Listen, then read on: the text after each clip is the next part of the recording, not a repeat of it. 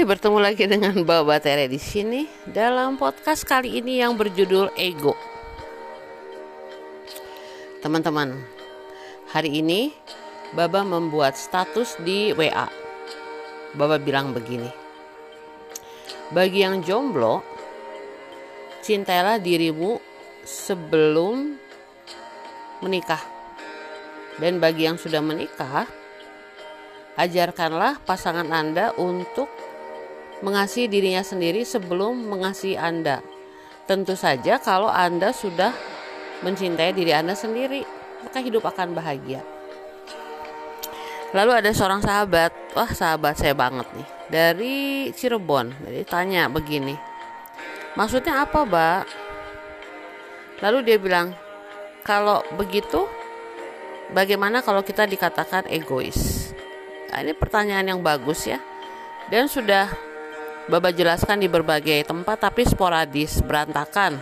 Jadi mungkin Baba bikin podcast tentang ego. Ini penting banget karena kita salah kaprah teman-teman. Ego itu berasal dari bahasa Latin.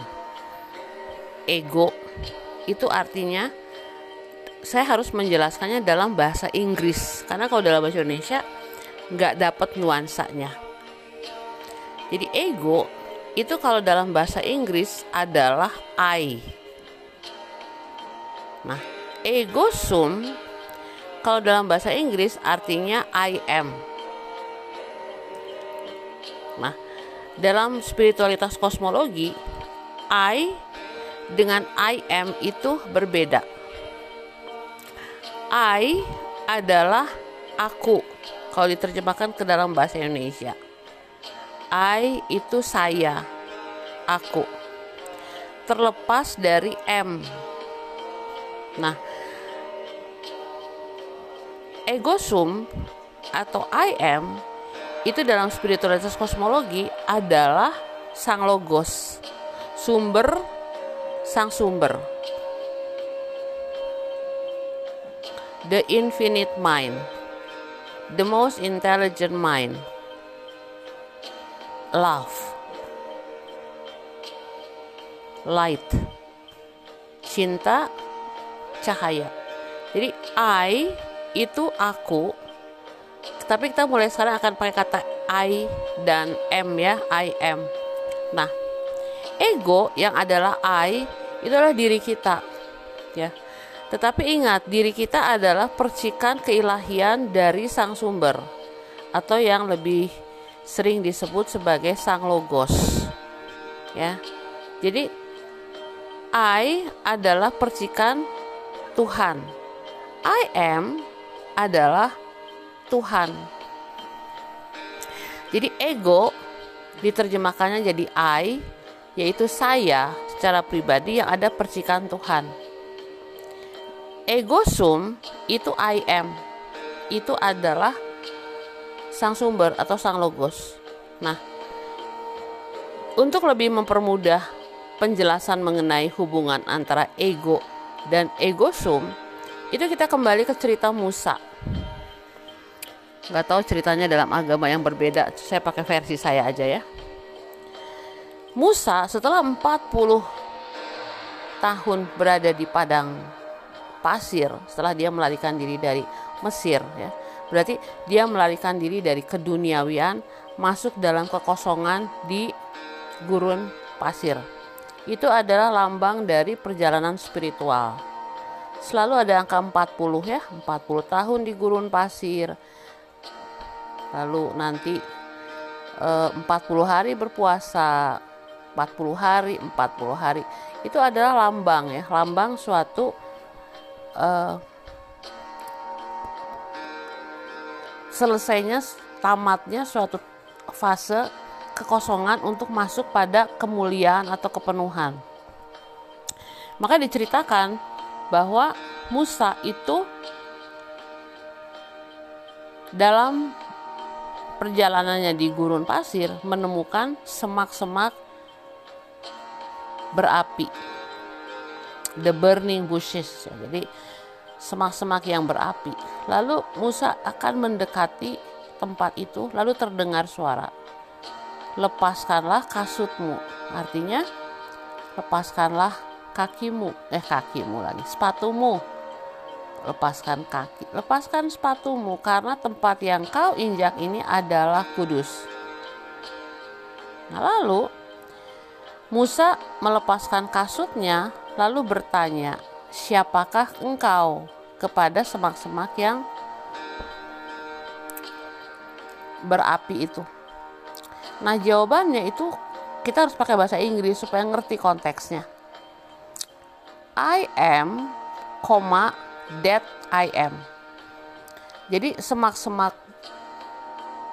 itu menjawab I am, koma, that I am. Artinya saya atau aku adalah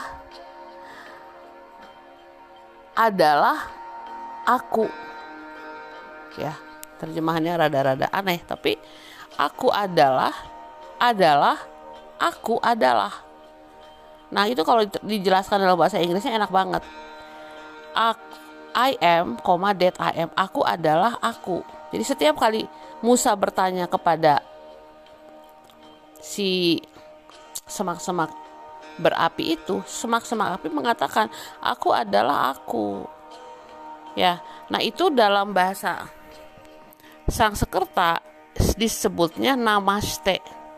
Jadi namaste adalah ketika saya menyapa Anda, maka jiwa dalam diri saya itu menyapa jiwa di dalam diri Anda. Pada saat itu, maka tidak ada lagi saya dan Anda tetapi aku. Nah, akunya dalam namaste itu adalah I am. Ya. Jadi Tuhan mengatakan kepada Musa bahwa I am Tuhan adalah Tuhan. Jadi Tuhan mengatakan bahwa semua yang kita ajak bicara itu Tuhan. Ya. Nanti konteksnya ini dikacaukan oleh seseorang yang menulis ulang lalu menghilangkan koma dari I am that I am. Koma kecil itu membuat penafsiran selama ribuan tahun salah. Jadi tafsirannya bahwa Tuhan dan aku itu berbeda. Tapi kalau kita pakai tanda koma, Tuhan dan aku itu adalah satu. Itu baru diketemukan sekitar lima tahun yang lalu. Jadi ada sebuah YouTube di mana orang itu menemukan arti itu lalu membuat sebuah YouTube yang lalu terkenal banget ya I am that I am. Uh, koma yang membuat artinya hilang. Benar. Nah, kita kembali lagi ya. Jadi I itu aku. I am itu aku dalam huruf besar. Katakanlah dia adalah sang logos atau Tuhan. Nah, kita kembali ke kata ego. Ego itu aku. Ego sum itu adalah I am, yaitu sang logos, kedivinitasan dari setiap dari kita. Nggak cuma manusia hewan tumbuhan mineral semua. Malaikat semua.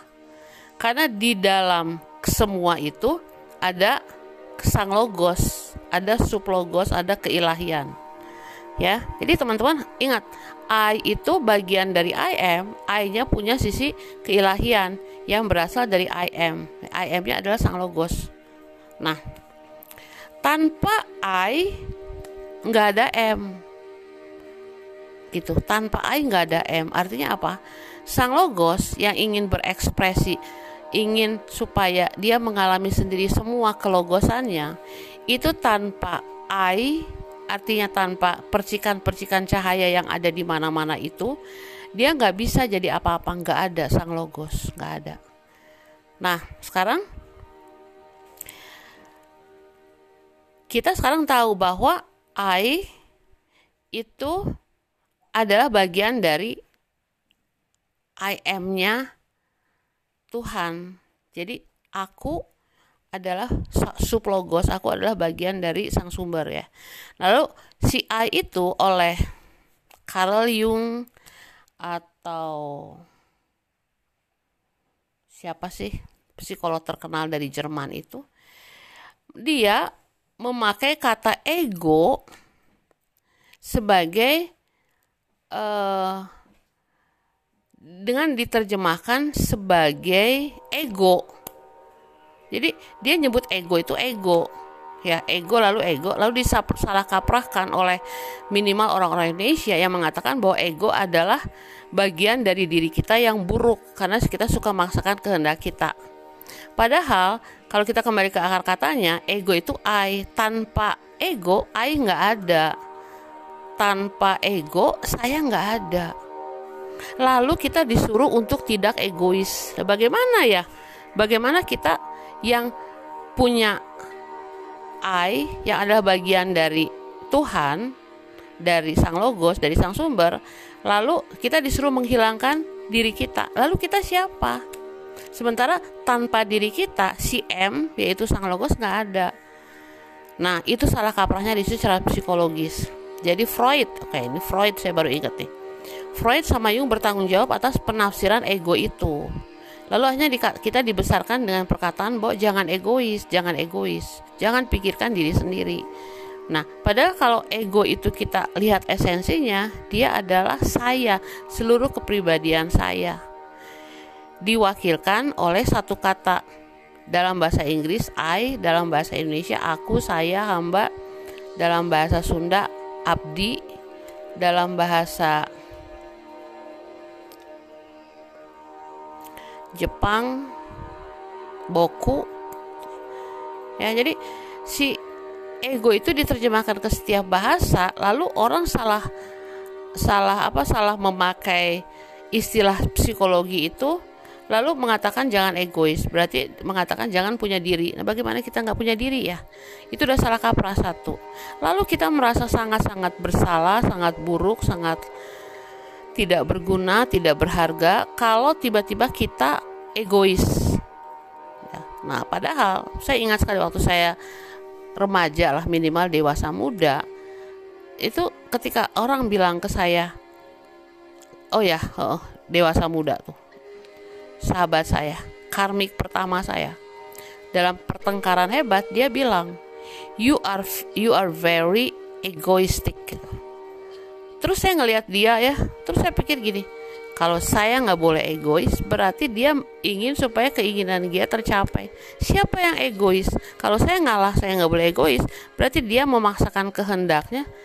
Dia dong egois. Jadi saya balik, saya bilang, kalau misalnya saya harus ngikutin perkataan kamu, kak saya nggak boleh bikin diri saya sendiri, kamu dong yang egois karena kamu ingin uh, keinginan kamu tercapai. Siapa yang egois itu? Dan kami bertengkar hebat ya seperti biasa. Nah lalu saya mulai mencari mencari mencari mencari. Lalu saya sadar bahwa ini adalah salah kaprah psikologis yang lalu dilebarkan ke seluruh uh, pengalaman lain. Pengalaman religius pengalaman sosial ekonomi politik. Dan itu kalau dilihat dari sudut spiritualitas berarti saya itu dibilangin nggak boleh punya diri kamu tuh jangan punya diri loh. Kamu tuh egois jangan punya diri. Dan itu menyakitkan ya karena saya melihat bagaimana ibu saya itu yang sangat dominan overprotective itu selalu berkelahi kalau dia berkelahi sama ayah saya dia selalu ngomong gitu. Egois sekali egois sekali. Dan dia selalu bilang sama anak-anaknya gitu bapakmu tuh egois sekali gitu. Lalu kita dibesarkan dengan perasaan kita merasa nggak suka sama bapak kita karena dia egois. Tapi setelah dewasa saya pikir Bapak saya nggak egois. Bapak saya hanya mengatakan apa yang dia inginkan gitu. Dan ibu saya yang dominan ingin supaya keinginannya juga dituruti. Jadi dominasi ibu saya itu yang punya saudara kandung berapa terus wah pokoknya dia mah benar-benar ratu dalam klan kami itu dia selalu menuduh orang lain egois kalau keinginannya nggak terpenuhi dan saya berontak saya sangat berontak nah sekarang setelah kita berkecimpung di dunia spiritualis kita tahu bahwa kita adalah persikan dari sang ilahi ya the I. Nah lalu diterjemahkannya ego dalam bahasa Latin. Kalau kita dilarang untuk menjadi diri kita sendiri dengan alasan egois kita kita balikin lagi ke orang itu bahwa berarti anda dong yang egois maksain kehendak anda. Itu argumen yang paling gampang Tapi kita nggak mau berargumentasi. Kita ingin melihatnya dari sudut keilahian. Ya, di dalam keilahian kita, kata lain dari ilahi adalah cinta, love. Nah, maka dalam keilahian kita, dalam divinitas kita, kita adalah cinta. Kalau orang bilang jangan jadi kita, berarti orang bilang jangan jadi cinta. Biasanya orang yang mengatakan seperti itu, dia nggak melihat hakikat dari cinta yang paling-paling sejati. Cinta yang paling-paling sejati itu adalah ajaran cinta kasih untuk mencintai diri sendiri karena mencintai diri sendiri berarti mencintai sisi divinitas atau keilahian atau kelogosan yang ada di dalam diri kita. Kita mencintai logos itu, kita mencintai sang sumber itu, kita mencintai Tuhan itu yang ada di dalam diri kita. Kalau orang bilang kita nggak boleh egois, berarti kita nggak boleh punya Tuhan di dalam diri kita. Kita nggak boleh punya cinta. Kita nggak punya, nggak boleh punya eksistensi divinitas itu salah kaprah ya. Karena tanpa I tanpa ego kita nggak bisa mengenal I am atau logos. Nah lalu kita bayangkan ya. Ratusan juta orang menderita karena ajaran yang salah karena penafsiran yang salah. Bayangkan itu.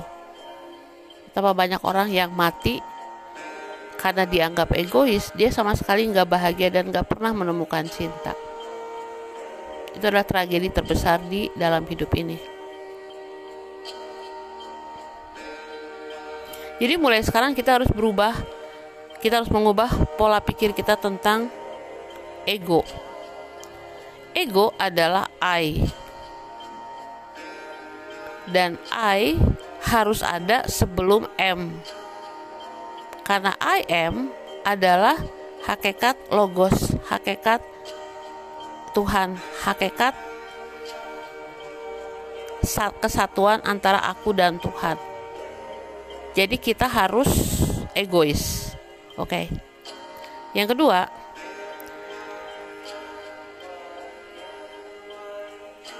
Yang kedua, ini lebih ini lebih dalam lagi teman-teman ya. Jadi yang pertama itu dulu ya. Jadi kita harus menghargai ego kita karena kita adalah perwujudan dari cinta Tuhan. Titik. Keilahian Tuhan. Titik. Nah, lalu dalam perjalanan hidup kita, si I itu dia terluka.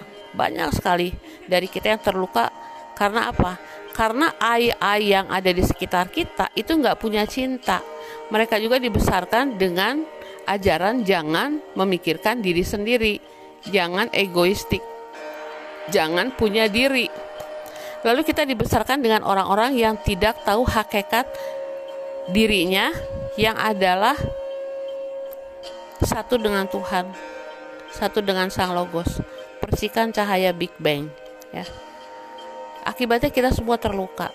Nah, dalam keterlukaan itu yang terluka adalah I tadi, yaitu ego. Ego terluka ego sum nggak terluka. Karena ego sum kan sisi divinitas kita keahlian keilahian kita dia nggak terluka. Tetapi I yang manusia ini yang terluka. Lalu saya menyebutnya sebagai inner child yang terluka wounded inner child. Jadi kalau kita ingin bijaksana terhadap diri kita sendiri lalu kita beri nama ego sebagai wounded inner child kita. Ego adalah anak kecil yang terluka di dalam diri kita. Nah, anak kecil yang terluka di dalam diri kita itu kalau tidak kita sembuhkan, dia akan mengontrol hidup kita. Karena dia tidak merasa dicintai, maka lalu dia ketakutan.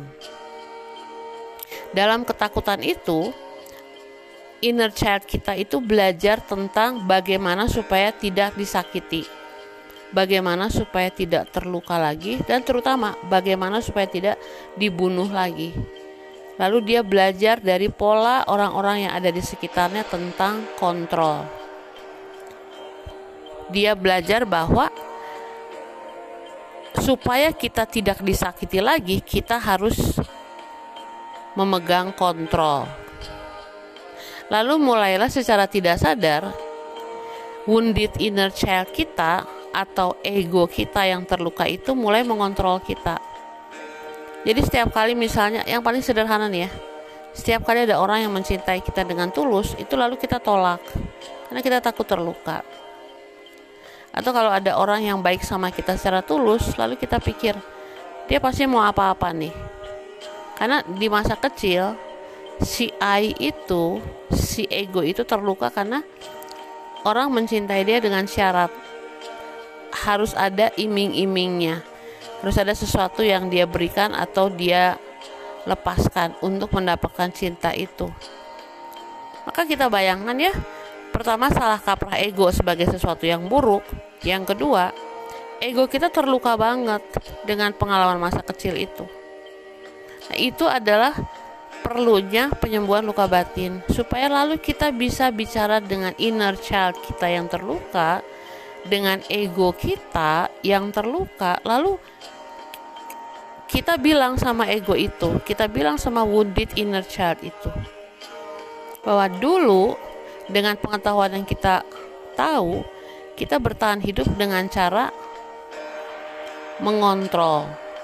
Tapi sekarang setelah kita dewasa dan kita tahu alasan-alasannya, maka kita tidak harus mengontrol situasi kembali. Bahwa ego atau I atau wounded inner child itu kita bilang kamu gak usah ngontrol kita lagi, ngontrol aku dan kamu lagi. Percayakan pada saya bahwa saya sebagai orang yang sudah dewasa itu bisa mengambil keputusan yang tidak melukai kita. Nah, kalau itu dilatih pelan-pelan, maka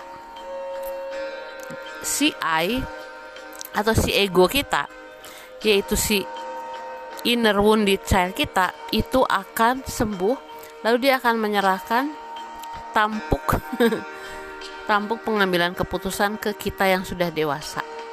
Pada saat itulah lalu kita bisa mengembangkan perjalanan spiritual kita ke arah penyatuan dengan ego sum dengan I am dengan sang logos.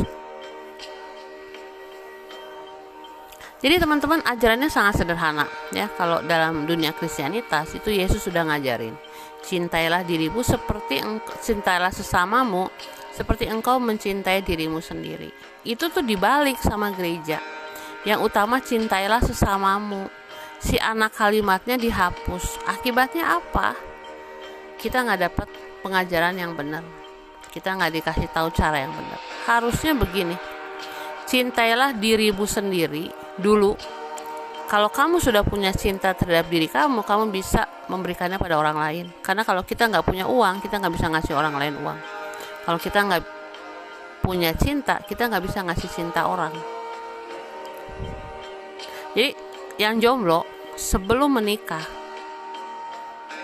sembuhkanlah inner child yang terluka berikanlah cinta yang begitu besar terhadap ego atau the I sehingga nanti pada saat kita mencintai orang lain terutama pasangan kita dan pasangan kita itu menyuruh kita nggak egois ya seperti ibu saya ke bapak saya maka kita bisa menghandle situasi itu dengan nggak marah-marah sama pasangan kita nggak juga sih. Tapi dengan mengatakan pada diri kita sendiri bahwa I baik-baik aja. I am itu adalah yang utama. Perjalanan kita perjalanan kita menuju satu kesatuan dengan sang sumber itu yang utama. Kita tetap pada jalur cinta. Dan kita harus membiarkan pasangan kita untuk mencari jalan mengerti konsep ini dan mencintai diri mereka sendiri Nah, pada saat masing-masing sudah mempunyai cinta di dalam diri, berbagi cinta dengan sesamanya enak banget. Karena nggak ada lagi yang dirugikan, nggak ada lagi yang dikorbankan. Win-win solution. Nah, bagaimana dengan yang sudah menikah? Yang sudah menikah adalah kita harus kompromi, lalu kita bilang bahwa kita mulai dari dasar lagi, kita lihat bagaimana caranya menyembuhkan inner child masing-masing. Supaya nanti seorang istri itu nggak melihat figur bapak atau ibu yang dominan di profil suaminya atau seorang suami itu nggak melihat luka-luka dia ketika diperlakukan atau diterlantarkan atau disakiti oleh figur ibunya dulu. Lalu akhirnya kita ketemu dengan orang itu karena kita memang ketemu dengan orang itu.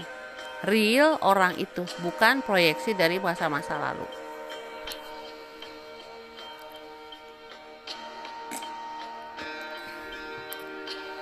Nah, dengan itu lalu kita bisa mengembangkan keluarga kita dalam bentuk kasih. Kita biarkan anak-anak kita berkembang mengikuti suara hati mereka sehingga mengurangi luka batin masa kecil mereka dan mengajarkan mereka bahwa I adalah ego. Tanpa I nggak ada I am, nggak ada Tuhan. Maka kenalilah I dalam diri masing-masing.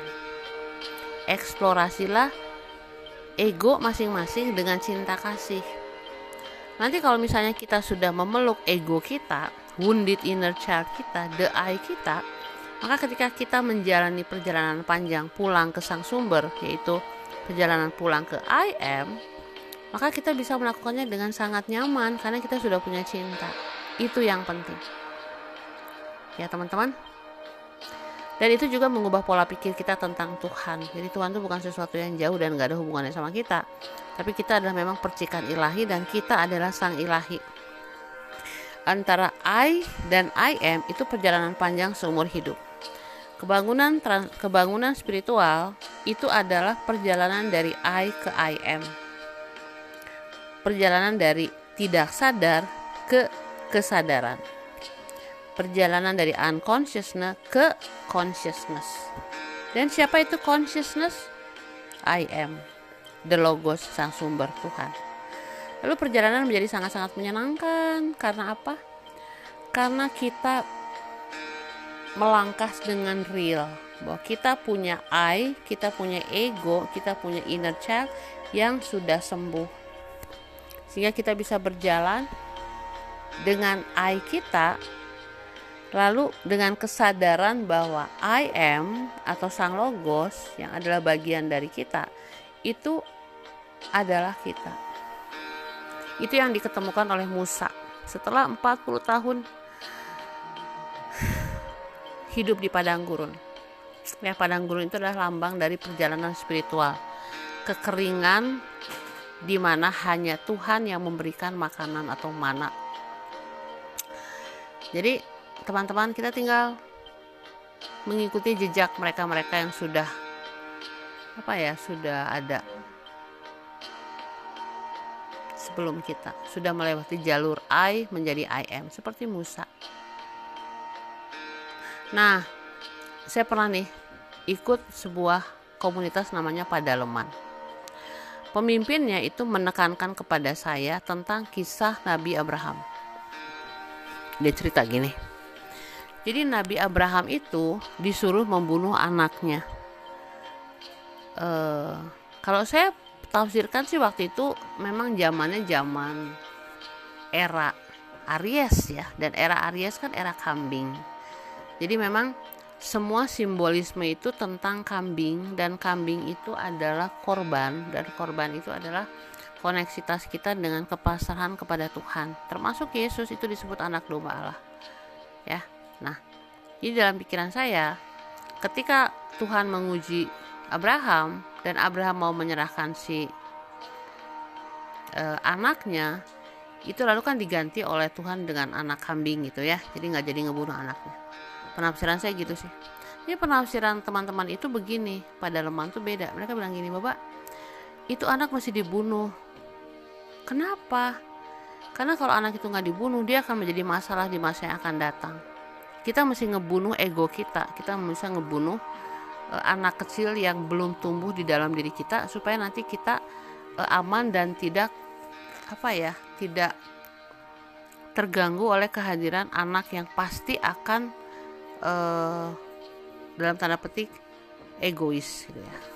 Waduh saya kaget banget dengan ajaran. Itu seorang pemimpin loh. Wah saya kaget banget. Dan dia tuh ngajarin jangan uh, hidup dengan emosi.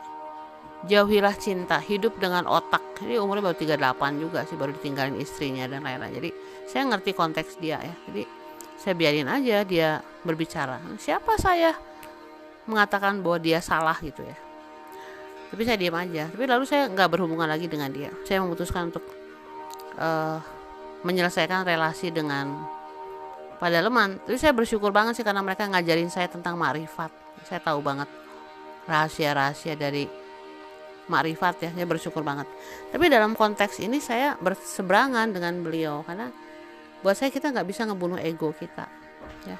Ajaran Abraham membunuh anaknya itu bukan itu tentang itu. Penafsirannya salah seperti penafsiran Jung dan Freud. Salah salah habis buat miliaran orang terluka selama bertahun-tahun ya. Jadi nggak boleh egois itu kita nggak bisa bunuh ego kita karena dia adalah I. Dia adalah diri kita. Dan diri kita adalah cipratan ilahi dari I am. Jadi kita nggak bisa lah teman-teman. Itu ajaran yang nggak tepat ya. Nggak boleh egois.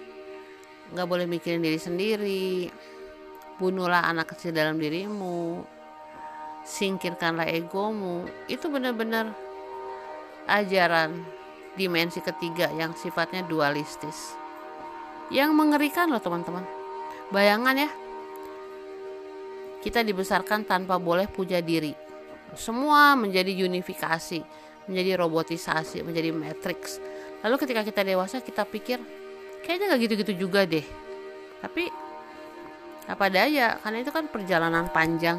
Pen, perjalanan panjang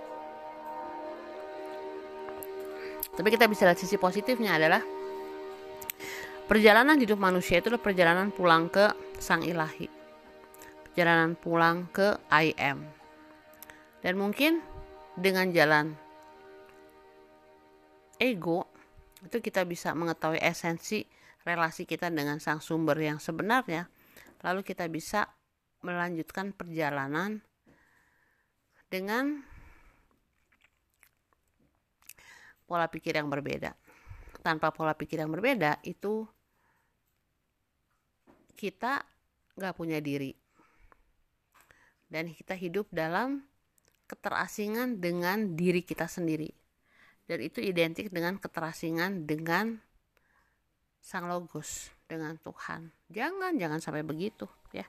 Itu ajaran orang yang sekarang mungkin udah ada di dimensi keberapa yang mungkin dia menyesal ya menyesal banget.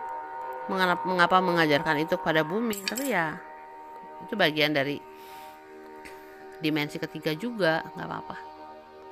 Ini dikabarkan seorang nabi besar itu masih hidup sampai sekarang dan sudah melakukan beberapa reinkarnasi. Dia sangat-sangat terluka karena ternyata ajaran dia itu disimpang siurkan oleh pengikutnya.